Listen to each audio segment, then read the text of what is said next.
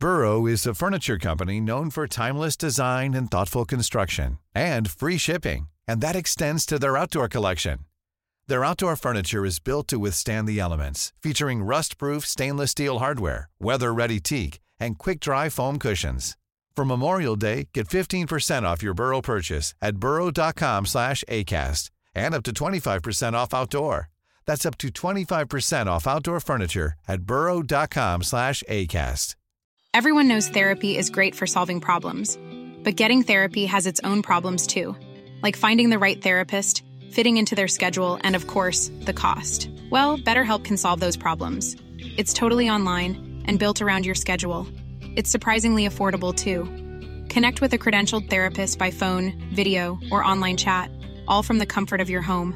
Visit betterhelp.com to learn more and save 10% on your first month. That's BetterHelp H E L P.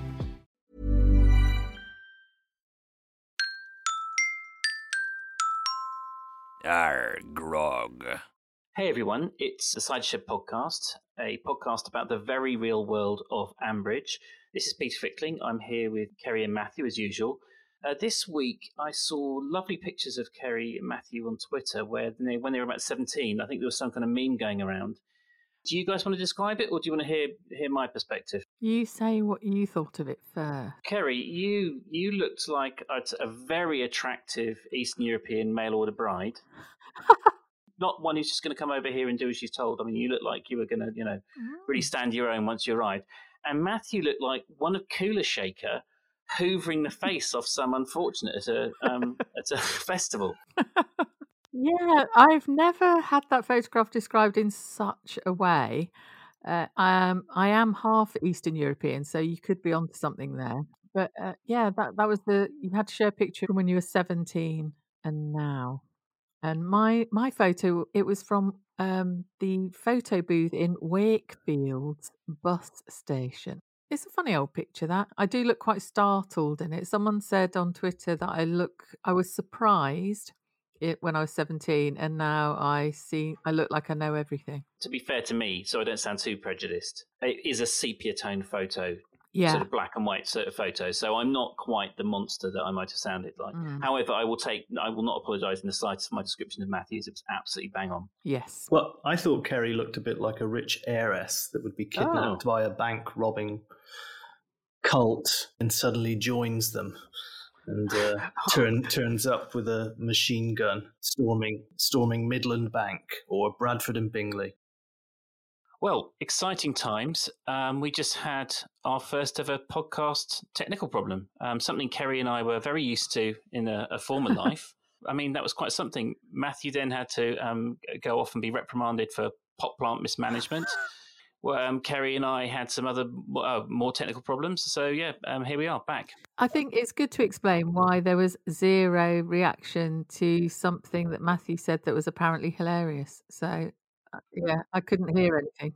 Matthew said that you were like an, so I can't remember the exact words, like an alluring exotic heiress, and, and, and that my rather crude caricature of an East, Eastern Europe, European mail order bride was unfair. Okay. So basically, Patty Hearst, I think, as you suggested. Patty Hearst is she always pops up in my um in my algorithms because it was her her rise to prominence or her kidnapping was the year of my birth. Oh. Huh. Yeah, so when, when I remember someone got me a "You were born on this year" card about twenty years ago, and it was like the biggest image on the front was Patty Hearst holding a machine gun. Nothing happens to your personality by mistake, does it? Maybe this is uh, our Joy. Joy. One of the things that we keep on wrestling with is Joy's backstory. Maybe she is the northern exotic heiress who's been forced to move south. I long suspected she was an undercover cop with her eye on Philip, and that's just that just Mm. did not turn out to be true. Yeah. There's definitely some hidden. There's definitely some hidden depths to Joy that I'm looking forward to finding out about. I thought that with the um, multiple pizza boxes that she had, I thought that there, there was a stakeout in her house with the police involvement. I was asking Twitter t- today how and yesterday how old people thought Joy was, Yeah, I saw that. and it was quite incredible how it ranged from forties to seventies. So my guess was mid sixties. I thought thought you were too high. I think she's late fifties. I think Rochelle is a is a younger woman's name. She had that conversation about, wasn't it one time she was giving a couple of the young bucks a ride into town and she started referencing nightlife and shawaddy Yeah. and these kind of things? Yeah, so she's definitely mid to late 50s or early 60s because she's retired, hasn't she?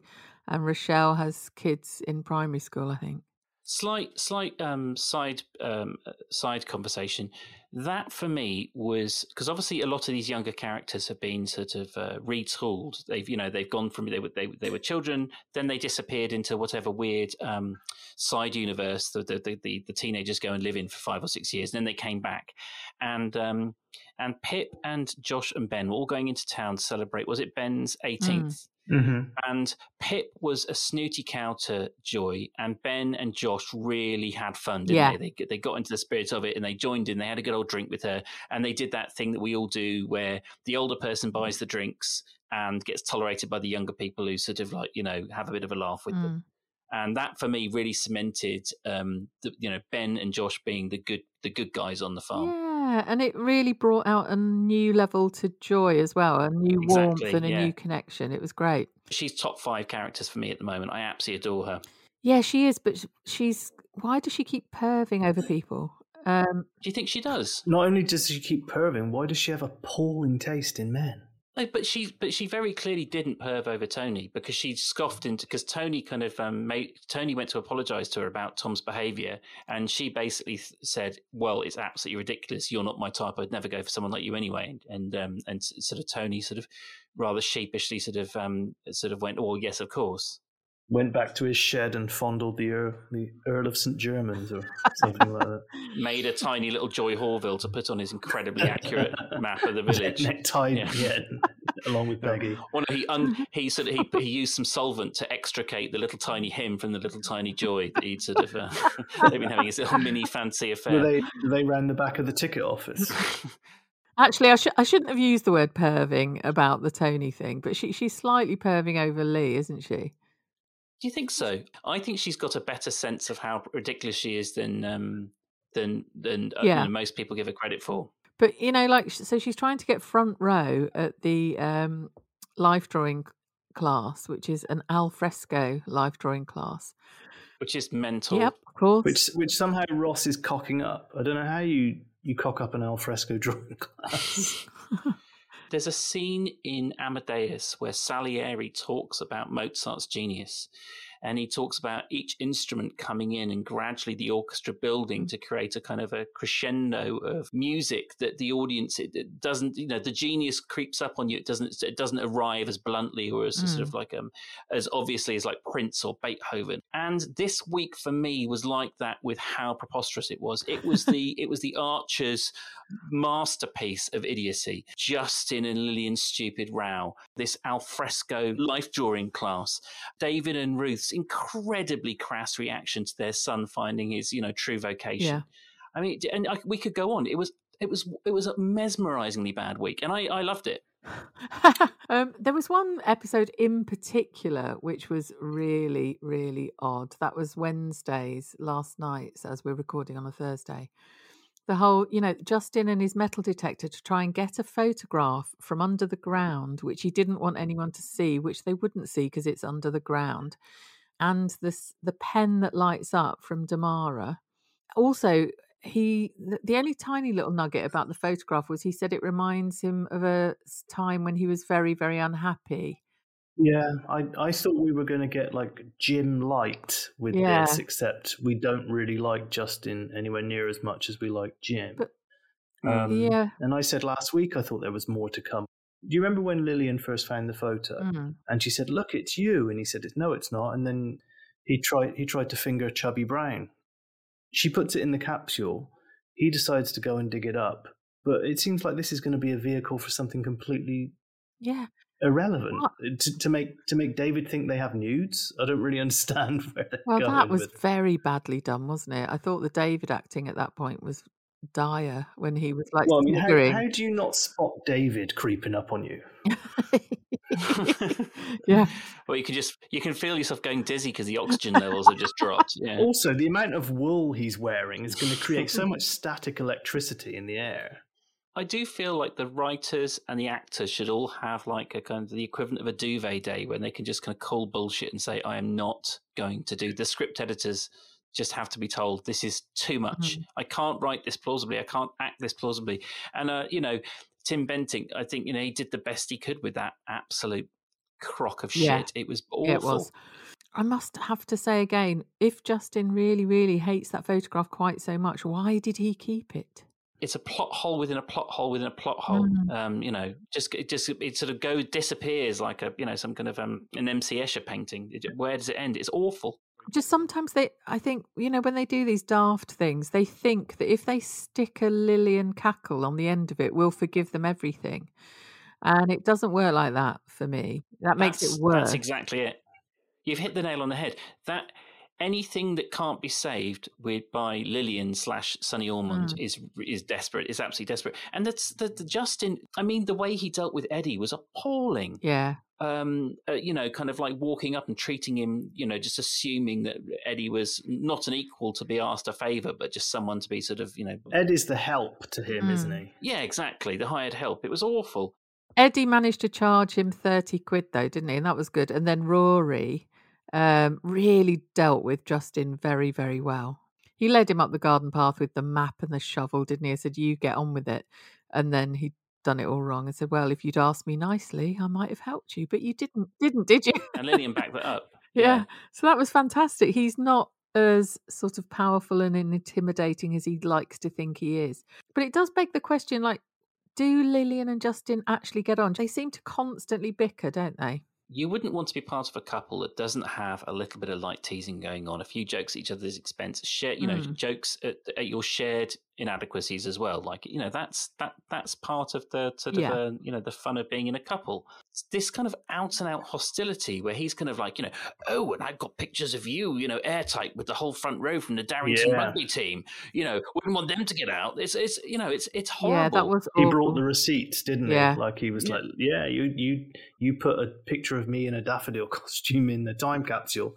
Well, look at you with your roots out in the back garden Yeah. last summer. Sunbathing. This is bizarre. Yeah. Why why do you need Mm. leverage on your partner like that? the, it's supposed to be, and the other weird thing is it's supposed to be the light comedic side of the Archers. So you know, it's supposed to be. This is supposed to be the moment where we're going to go. Oh, thank God, a week without. Al-" I mean, Alice was only in briefly. Yeah. I really enjoyed. I think that's why I enjoyed the week so much. It was just a kind of a the eye in the, the center of the storm after all of the Kirsty plotline, all of the Alice Mm. plotline. It was nice to have a silly week, but then also incredibly irritating that it was this preposterous Lillian and Justin thing. There was a bit I, I felt like the like you said, Keri, the bit where Rory kind of um, put Justin in his place. This, this scene where he was like sc- seemed like he was like scratching at the ground with his bare hands while Rory cackled above him. It reminded me, but it's like something out of There Will Be Blood. Rory with a milkshake. Yes, yeah, Rory with a milkshake. I sucked your milkshake, Justin. There were some terrible lines, I thought, this week. So when that was happening with Rory, Justin sort of went, You'll hear about this. And it was, you could imagine him like shaking his fist, like it, as if he's in a comic. Rory's turning into a very likable character. I like, he's well acted. He's very well acted, and yes, he's got some of Brian's sort of. Um, it makes complete sense. He's he is someone who has all of the entitlement, all of the sense of uh, um, privilege that someone with his background, and said certainly Brian's son would have. But then being adopted um, by Jennifer, having his mother die, all of the public shame of like you know being uh, uh, you know having that awkward start to life in Ambridge, and now you know he doesn't seem to be wrestling with it, but also dealing with you know uh, uh, um, being bisexual in a in a world where that can not always be the Mhm. simplest path. I, obviously, you know, and I think that, that uh, that really comes across to me. Someone who is you know he, he is quite haughty and privileged, but he he also seems to have- sort of have that extra perspective. Yeah, true. He He's developing well, isn't he? He didn't give a shit. I mean, when Justin showed up, it was almost like they didn't know each other. The way Justin spoke to him, Mm. and he um, he returned in kind, didn't he? Yeah, it's like, hello, young shaver, my lad. You just do exactly as you're told. It's like you, you can get fucked. Actually, Uh, I have no interest he in actually yeah. checked himself a bit, Justin, when he spoke to him. I thought, I thought he realised he had to behave a bit differently. he, d- he didn't di- Mm. do it differently enough. But you know, for someone to have to actually consider how they treat and speak to people, that's Yeah. telling. Do you think it was? Do you think it was a kind of? Uh, what, what were you picking up on, Keri? Was it a sense that Justin was like a sort of acknowledging that Rory's part of the, the the correct class in the village? That he at least had to be on, you know, some semblance of good behaviour because obviously he knows Brian and Not class. That wasn't what I was thinking. I just thought to get something that I want, I need to behave in a in a Oh, different way. transactional. Yeah. Um, so very selfishly um, based. Not not to do with that. I don't think he was just. Oh, hang on a minute. I better be nice here because I, I want him. I need things from him. Yeah, transactional.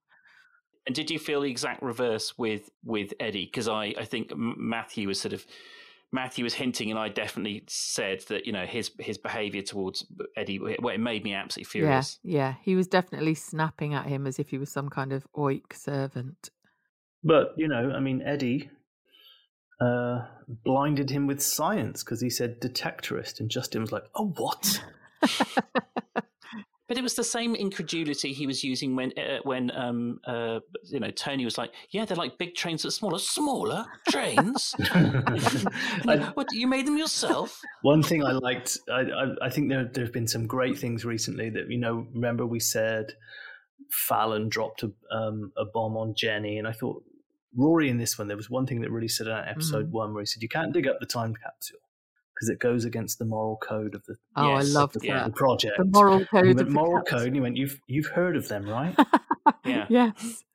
Yeah. The moral code of the capsule. That was brilliant.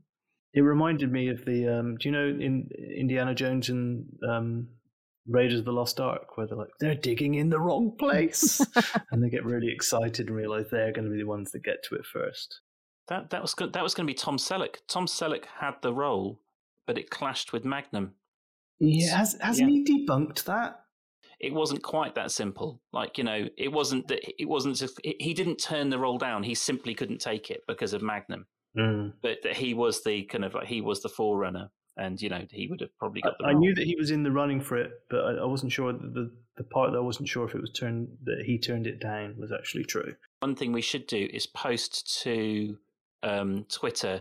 There is a there is a scene from Magnum which is oh, that truly helicopter one astonishing. with the bird. Is the Yeah, parrot don't say any scene? more. The, yes, but we can't. We, the, we can't spoil it for anyone who hasn't seen it. Well, I'm, all I'm going to say is I posted that to Twitter when I first saw it, and I believe way back in the eons of time, Keri responded I to my did. tweet. Ah. Yes. Yeah, that's right. It was amazing. It's one of the greatest things I've ever seen because I remember someone sent it to me, and I got about twenty-five seconds in, and I was thinking, "Well, this isn't this isn't all that it was cracked up to be. This was massively oversold." And then I realised there's, there's it's almost impossible to oversell this cultural lodestone. It's amazing. Yeah. I've since gone onto a Magnum page and found out the entire details of that episode and how to find it and what the context of everyone in that scene is. Excellent. um, which does it ruin it? I'm not sure. I mean, to be honest, when the aliens arrive and they say, "Explain your culture to me," I'm just going to play them that clip. and be proud as well. Say, bet yours your culture's not as good as that. Mm. It'll be a bit like the Mars attacks where they kill the dove. Turns out they're Oh, I love yeah. Mars Attacks so much. Yeah. Such a wonderful film. Need to watch that again. Mm. Definitely. Speaking of aliens, David and Ruth, their reaction to Ben and his nursing ambitions. If we, uh, sorry to interrupt, Keri, but like if we we should have like I know we don't do series, but we should have like once every twenty um, episodes, we should try and do kind of like top 10 tenuous segues because Yeah. that one was fantastic. I, I mean, I you know I pride myself on a tenuous segue, but that one was that was a very good bit of crowbarring. oh dear. No, I just they were hateful about Ben, weren't they? Really, I, I know you just meant you mentioned it a bit earlier, but I I wanted yeah. to go back because you know your son says to you that they want to make a difference to people's lives and and feel a vocation within them. And um, they've only been at uni a year they're not that into it. So what what you say to this person who's saying they want to do this great thing is you can't just be a layabout. You know when he said he was wasn't happy at uni it's like well listen to your boy first. And you can't give up a year of learning Mm, yeah, he said to him, like, you're not just going to hang around here. I was like, Yeah. yeah, right. Of course Yeah. you're not going to hang around here. Who would do that? with, with you two dry shites? Yes. Of course not. R- Ruth had the good grace to sort of acknowledge that it's been a weird year to be a student. Like, you know, that you would, of all the years to be a student, Mm. this is one that's been sort of massively compromised and a bit difficult. Mm, And obviously, a, you know, a little bit of kind of a more up to date um, yeah. pandemic plot for, for the Archers. But it's not like he said he wanted to be a hedge fund manager or something. I know. You know, it's like be a nurse. I mean, it's just uh, it should be music to your ears. I mean, I'd be over the moon if Cyrus became a and he nurse. exactly and he he's even you know he's sorted out volunteering to visit the elderly who are isolated in their homes as well and even then i think it was david said something like well you can't just change your mind again in six months time it's a perfect fit for Ben, isn't it? yeah That just him becoming him becoming a nurse, and they should, as a parent, it seems weird that they wouldn't just kind of, or at least at least have the good grace to be supportive in the moment, and then have a, and then we would hear a quiet conversation later in the Mm. bedroom when they're sort of going, oh well, I'm a bit worried about this, and obviously, like we think it's a great thing, but you know, it's just, you know, society isn't isn't as sort of understanding about male nurses as we Mm. might be, or something. But didn't didn't they do all of that in the space of you know two minutes? They they reacted badly, and then David politely explained to him that it's different between animals and people, which I thought was very helpful. you know, for example, you can't just you know stick your hand up a person's ass without asking. But I thought they, they were by the end of it they were supportive, weren't they? It was it was a real roller coaster of emotions. yeah they were by the end of it because he had to really persuade them that he'd like you know he's sourced this volunteering work and he's got a grant sorted out or whatever it was Sounded very prepared. I mean, I accept Matthew's point, but I just I think my hackles were so firmly up, and they're permanently up when it comes to those Mm. two anyway. But there was a new level of hackle raising when they started to be horrible to Ben. Can, can I loop back to something we were talking about earlier? You remember we said when Joy escorted all the, the young folk into town for a Mhm. session, didn't one of the gang hook up with a nurse? yeah that was ben It was Ben. So he's basically doing this just to get the ride. to get the girls He's the opposite of Justin. He doesn't seem to have a kind of very male ego. He seems to be very sort of driven, very happy to be enthusiastic about other people's achievements, what other people get up to. And I think, you know, obviously, if, you know, it's a, a quality that will serve him well as a mm. nurse. I mean, I know Mm. that nurses, I know that modern nursing, you can rise to the very, you know, you can rise to very, very far up the, the profession. There's all, there's layer upon layer of training you can do to sort of like reach different levels of specialization. But fundamentally, at the beginning of your career, you are supporting other people, both patients and doctors. So I think, you know, that, that side of him that we've seen when he's been talking about the various girls that he's dated or, Mm. you know, being interested in Leonard or Jill, that, you know, should serve him well. Am I going to have to um, explain Get the Ride for non Irish listeners? I assumed slash understood that it means uh, him having sex with people. Yeah, means get laid. that's what joy's after Yeah, I was about to say exactly the same thing, but I don't. I just don't. I just don't see it. I think that Joy. I think Joy is just sort of quietly, quietly enthusiastic about stuff, and other people are projecting things onto her. Everyone's like, "Oh, you know, Joy's. You know, you want to watch out for Joy. She's got an eye, eye, her eye on you, Lee." I think she's. You know, she, she's as. I think she's as disinterested in Lee as she is in Tony. really Do you think she's not interested? Did you think, first of all, of her command of Spanish? brilliant she can she can say that there's a fly in her gazpacho i mean what more do you want Yeah, which Kirsty said is sounds quite advanced. that was a good um, impersonation of Kirsty. Sounds quite advanced. You sounded Oh, like that sorry, taxi driver. stuck in the back.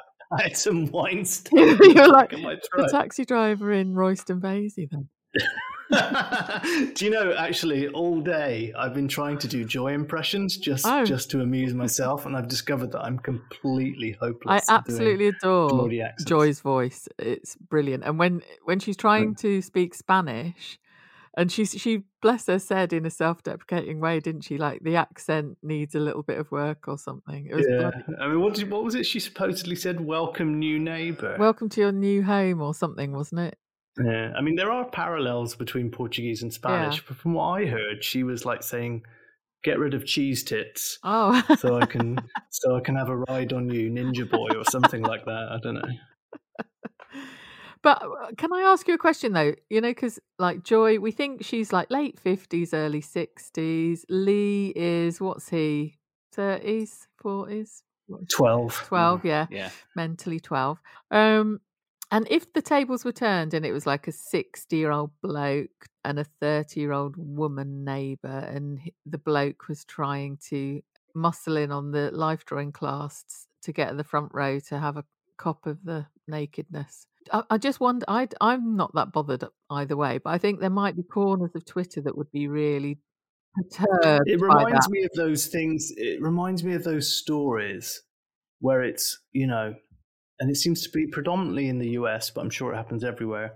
Young female teacher is caught or sacked sleeping with students in American high school. And you read the comments, and it's load of blokes saying, Where were these teachers when I was at school? Mm, And if you flip the tables, yeah, it never happens that way, does it? yes, The comment. and you Mm. know it, it's it's equally dodgy. Um, so, so why is there this?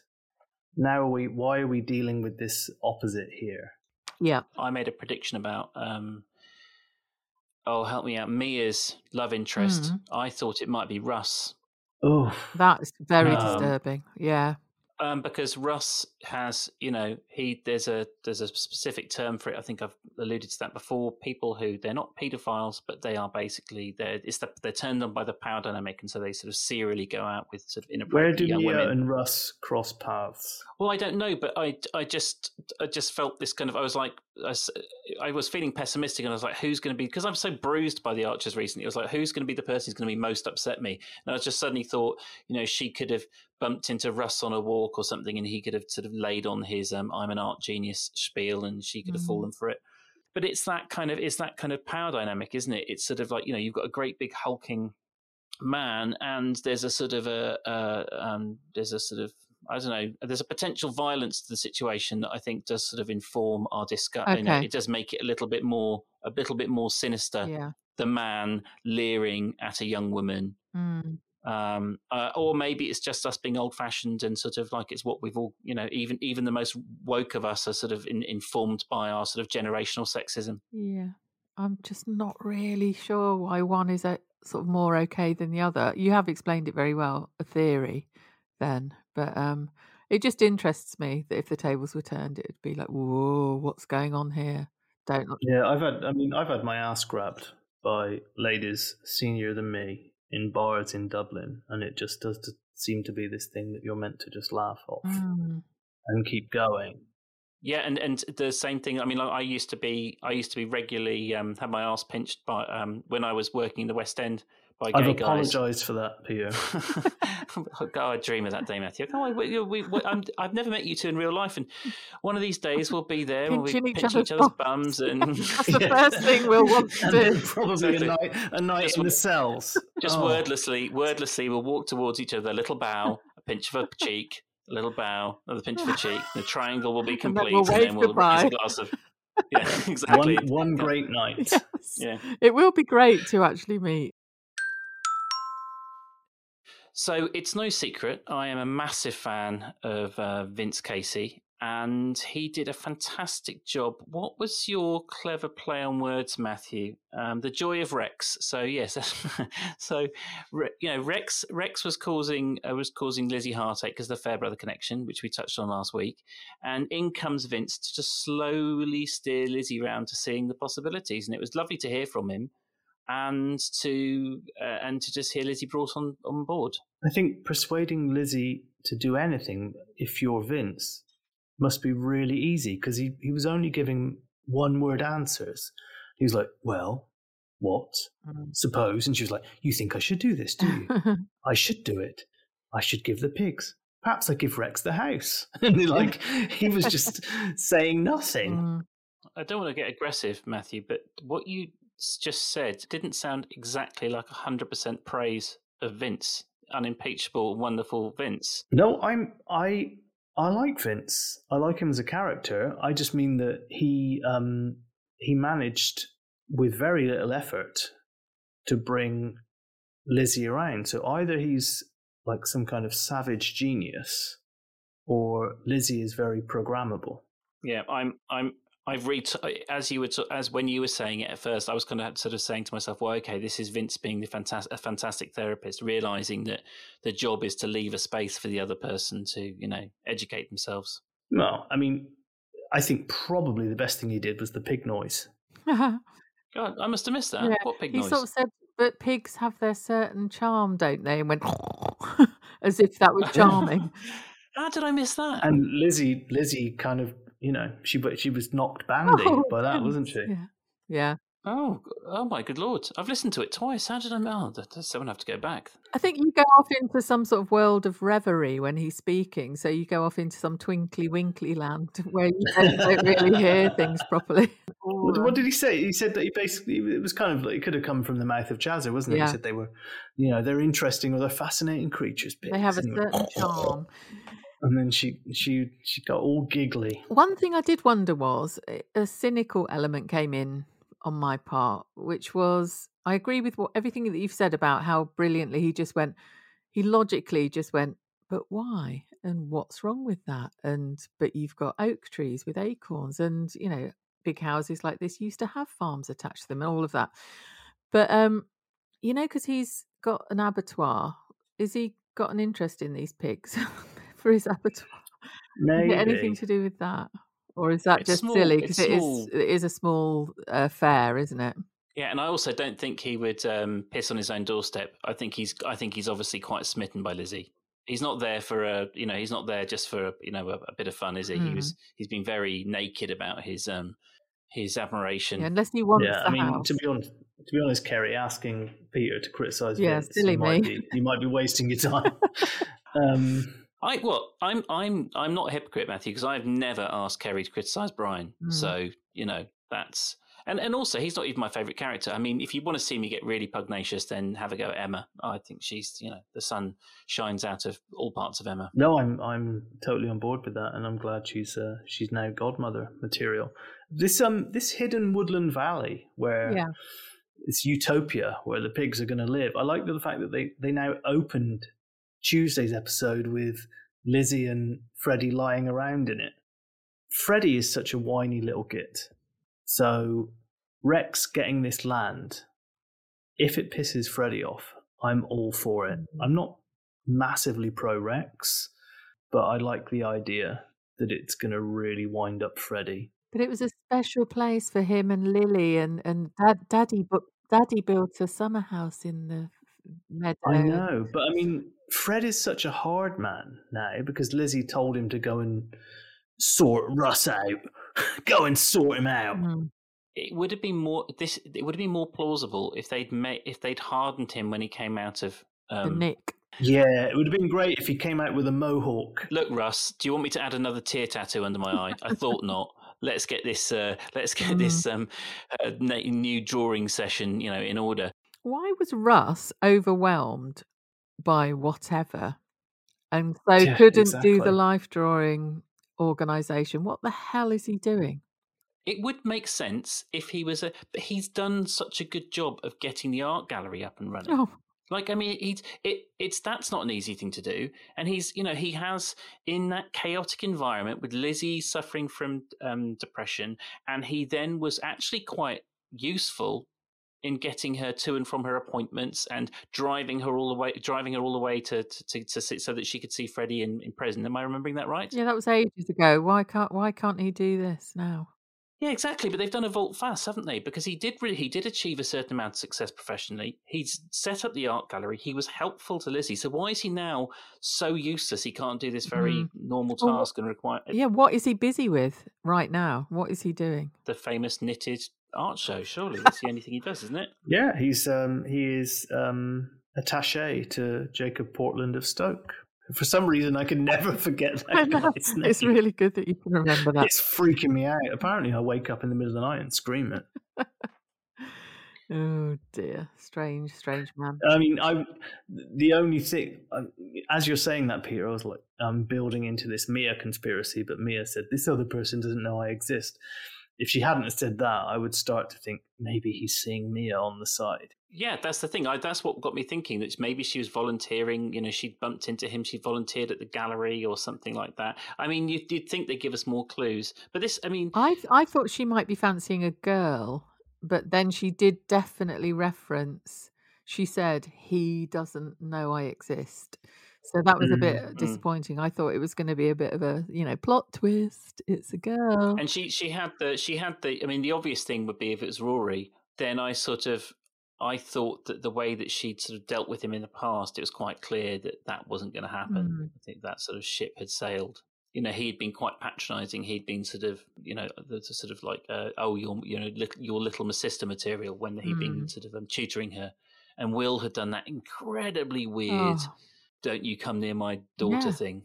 God, that they they he were was, he, that was foul, wasn't it? strange I- I- to be honest, I haven't I haven't missed Will.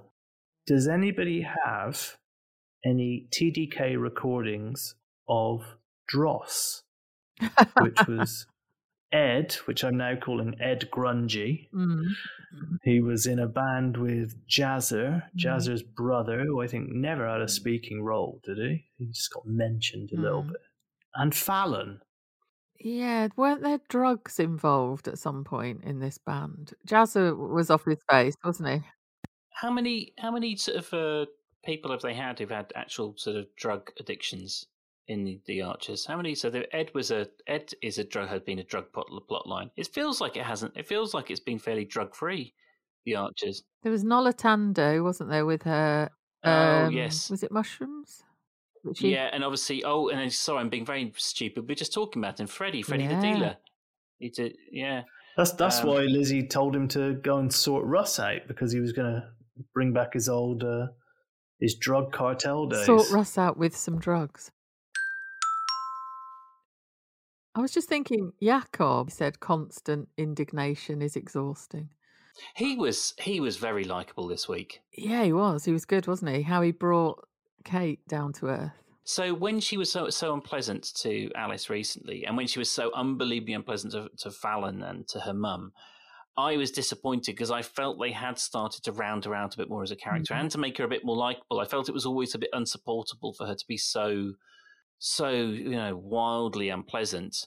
But um, when you heard her with Jakob, it did start to sort of, you know, it did start to a bit make a bit more sense Mm. of her recent behaviour and sort of bring her back in line, so make it make her more palatable. Because I don't think I could have done with much more of her behaviour towards Jenny. Yeah, it was funny how she suddenly remembered she had children, um, Ah, didn't she? Uh, when Jakob had brought her to heel.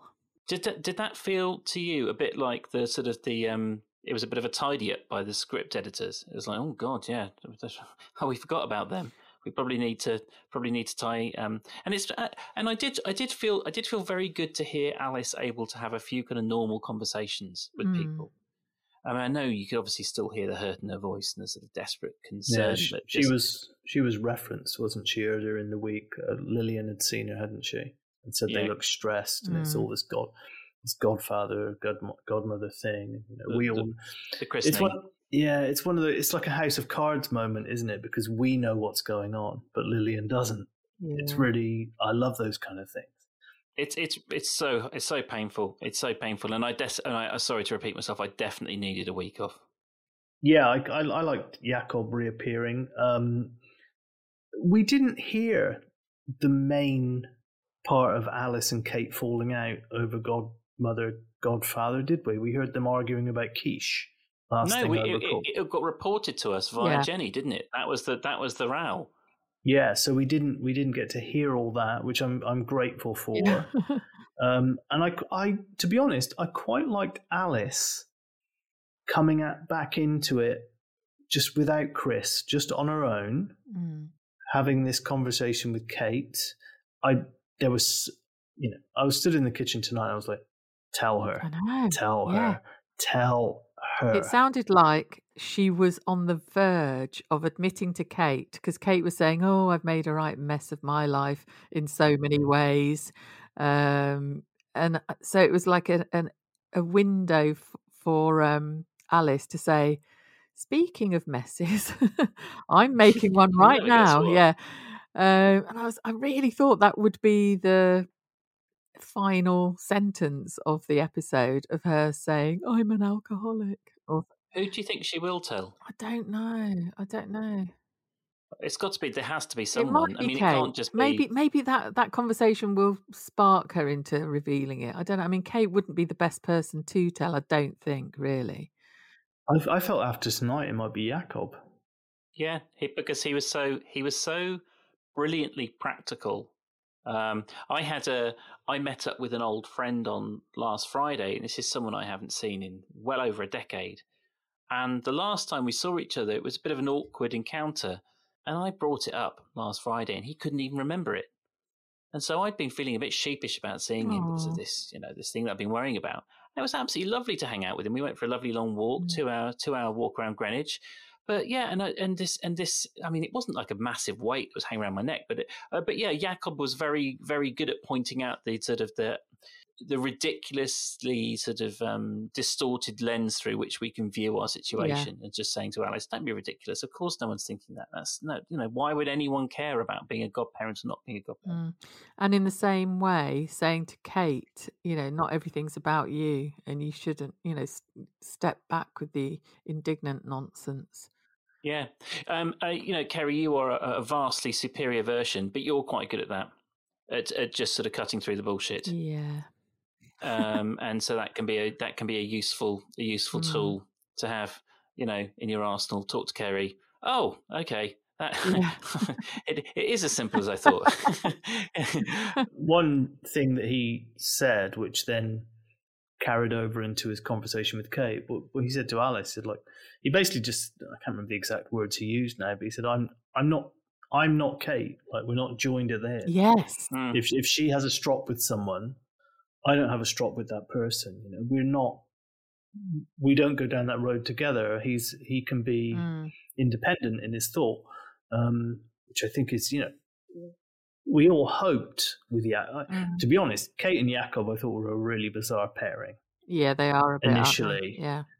But when I heard them um, uh, over lunch, I was like, yeah, it kind of works because um, she listened to him, and I don't, I don't mean that you know she should listen to him, um, but he made good points. She took them on board, and that actually was the the catalyst for her to go then and speak to Alice Mm. and start to you know you know mend mend what had gone wrong previously And and I think any good couple, it's not about having shared opinions, about having shared values. You don't need to agree about Mm. you know the detail, do you? It's just having a sort of underlying, sort of aligned moral compass, and that will that will see you through. It's it's actually quite weird when you you meet couples and they you know they basically sort of either physically or mentally just sort of decided to go out with themselves. Mhm. yeah i mean It's- it's I, very I don't odd. know anyone that doesn't regularly turn around to their partner and say sorry you're a twat is not in the right relationship Darling, sorry you're a t- or dearest. I did think, having said about Kate earlier, about, you know, her suddenly thinking about her kids because Jakob made her do that. Um, I'm not entirely convinced that that's the case, really, because I suddenly, I did realize I tweeted about this. Um, what did she suddenly think about them and doesn't normally, or does she actually think about them a lot of the time? And is that part She of the must do. reason why she's such a crabby old firecracker? jakob suggested to her that she's a self-fulfilling prophecy didn't he everyone thinks you're this cantankerous screw up who goes over the top Mm, and faces down everyone um, yeah. in the first 10 seconds rather than actually being reflective. And she pretty much said, Yeah, I do that because everyone thinks that of me, which is, you know, every, the argument's going round and round, isn't it? Mm. Um, so, But she had that. She had the moment when she. I mean, she did. She did face down the entire family and make a convincing point business wise. She researched why she was legally within her rights to put a stop to the sale and to demand her share of the business, and they had to re. So you know, she's. It's. It, uh, it felt like a bit of a backward step that she's now Kate the screw up again because she she was starting to show some business acumen, you know, and some ability. And no matter how improbable this business is thriving, or just you know against the odds is Yeah. doing well. I don't know if I don't know if she's Kate the screw up, but you know, she she has screwed up in her life for sure, hasn't she? Really, you know, her relationships with her kids are not what they could be. Yeah, I mean, we've and we've all got friends. We've all got friends who have, you know, they don't they don't live with their kids Mhm. because that's the way that life has turned out. And you don't necessarily you don't judge them, but the pain, the pain is huge. Mm. And I, you know, I don't, I just, I just can't imagine it. I can't imagine being that many thousand. It's, it's, it's, it's, it's one of the problems I have with Kenton. Kenton's like, you know, he's a happy-go-lucky guy. It's like you left your daughter the other side of the planet. Mm. And it always, it's just like, you know, he, I don't know how he's just sort of, it's just like, oh, well, you know what, we Skype once a week or something. It's like, oh, well, that's not No, enough. no, no. no. You'd not. stay in New Zealand. You wouldn't leave New Zealand. You wouldn't, Yeah. you would bitterly stick it out there until your daughter turned 18 and you could, you know, you'd done a good enough job. Mm. Anyway, sorry. Yeah. No, no, and then just comes home and runs over peacocks. the same thing with Kate. If you, she's got, you know, I know that she wanted to come back and spend some time with Phoebe, but Phoebe's now at university. She's got two younger children Yeah. who need her. She should be back there. She shouldn't even be in Ambridge. Well, there we go. An avalanche of waffle um, is all we promise, and I think we've delivered. Last week, I was um, waffling, as is my way, about um, how we want everyone to get out there and uh, spread the word and the reward. I think you know that's not too strong, big a word for uh, is Keri doing her special Q and A podcast. We're going to be producing some um, sort of marketing materials over the next week or two, and so we will be coming back with some more precise instructions on how to help us out with that. And we are um, in advance very grateful for all the help and and also we have seen a, a big uptick in traffic on on twitter amongst other things where people have been spreading the word so incredibly grateful for that um keri you're you're the queen of twitter um how's it been going really excellently. Yeah. Um, we're, we're gently getting there. There's daily um, interactions with a growing number of people, which is fantastic. Um, the Twitter handle for us is at the Cider Shed Pod. If anyone who hasn't visited there would like to, all comers welcome. keri will be um arming everyone with um lots of um is it memes or memes um to to uh, sort of drive some interest there matthew um so if keri's the queen of um, twitter you must be the potentate of facebook the the the the, the pharaoh of facebook there you go I try to be. I try to be. Um, yeah, we are on Facebook as the Cider Shed Podcast. Again, as just to repeat exactly what Keri said, all comers welcome. And yeah, it's great. There's some discussions going on there. People are popping up. Um, uh, people having their little arguments and their little their agreements about what's going on in the show. Not just about us, but also about the archers, which is great, which is what we wanted. Excellent. And if you um, want to get in touch with us via email, it's um, hello at the thecidershed.com. Um, we're going to be getting a website together over the next few months, but in the meantime, we have our, our Acast site, which you can you can find on the um, the Twitter or the Facebook page. And yeah, and I, I know I say it every week, but it's it really is. You know, I wake up on a Thursday morning when we record, and I'm excited for the end of the day when I get to chat to these two, and and you know waffle on about the wonderful archers. So thank you very much. See you next week, and thank you, Keri and Matthew. See you next week. See you next week. Bye. Hagar Planning for your next trip? Elevate your travel style with Quince. Quince has all the jet setting essentials you'll want for your next getaway, like European linen, premium luggage options, buttery soft Italian leather bags, and so much more. And is all priced at 50 to 80% less than similar brands. Plus, Quince only works with factories that use safe and ethical manufacturing practices. Pack your bags with high-quality essentials you'll be wearing for vacations to come with Quince. Go to quince.com slash pack for free shipping and 365-day returns.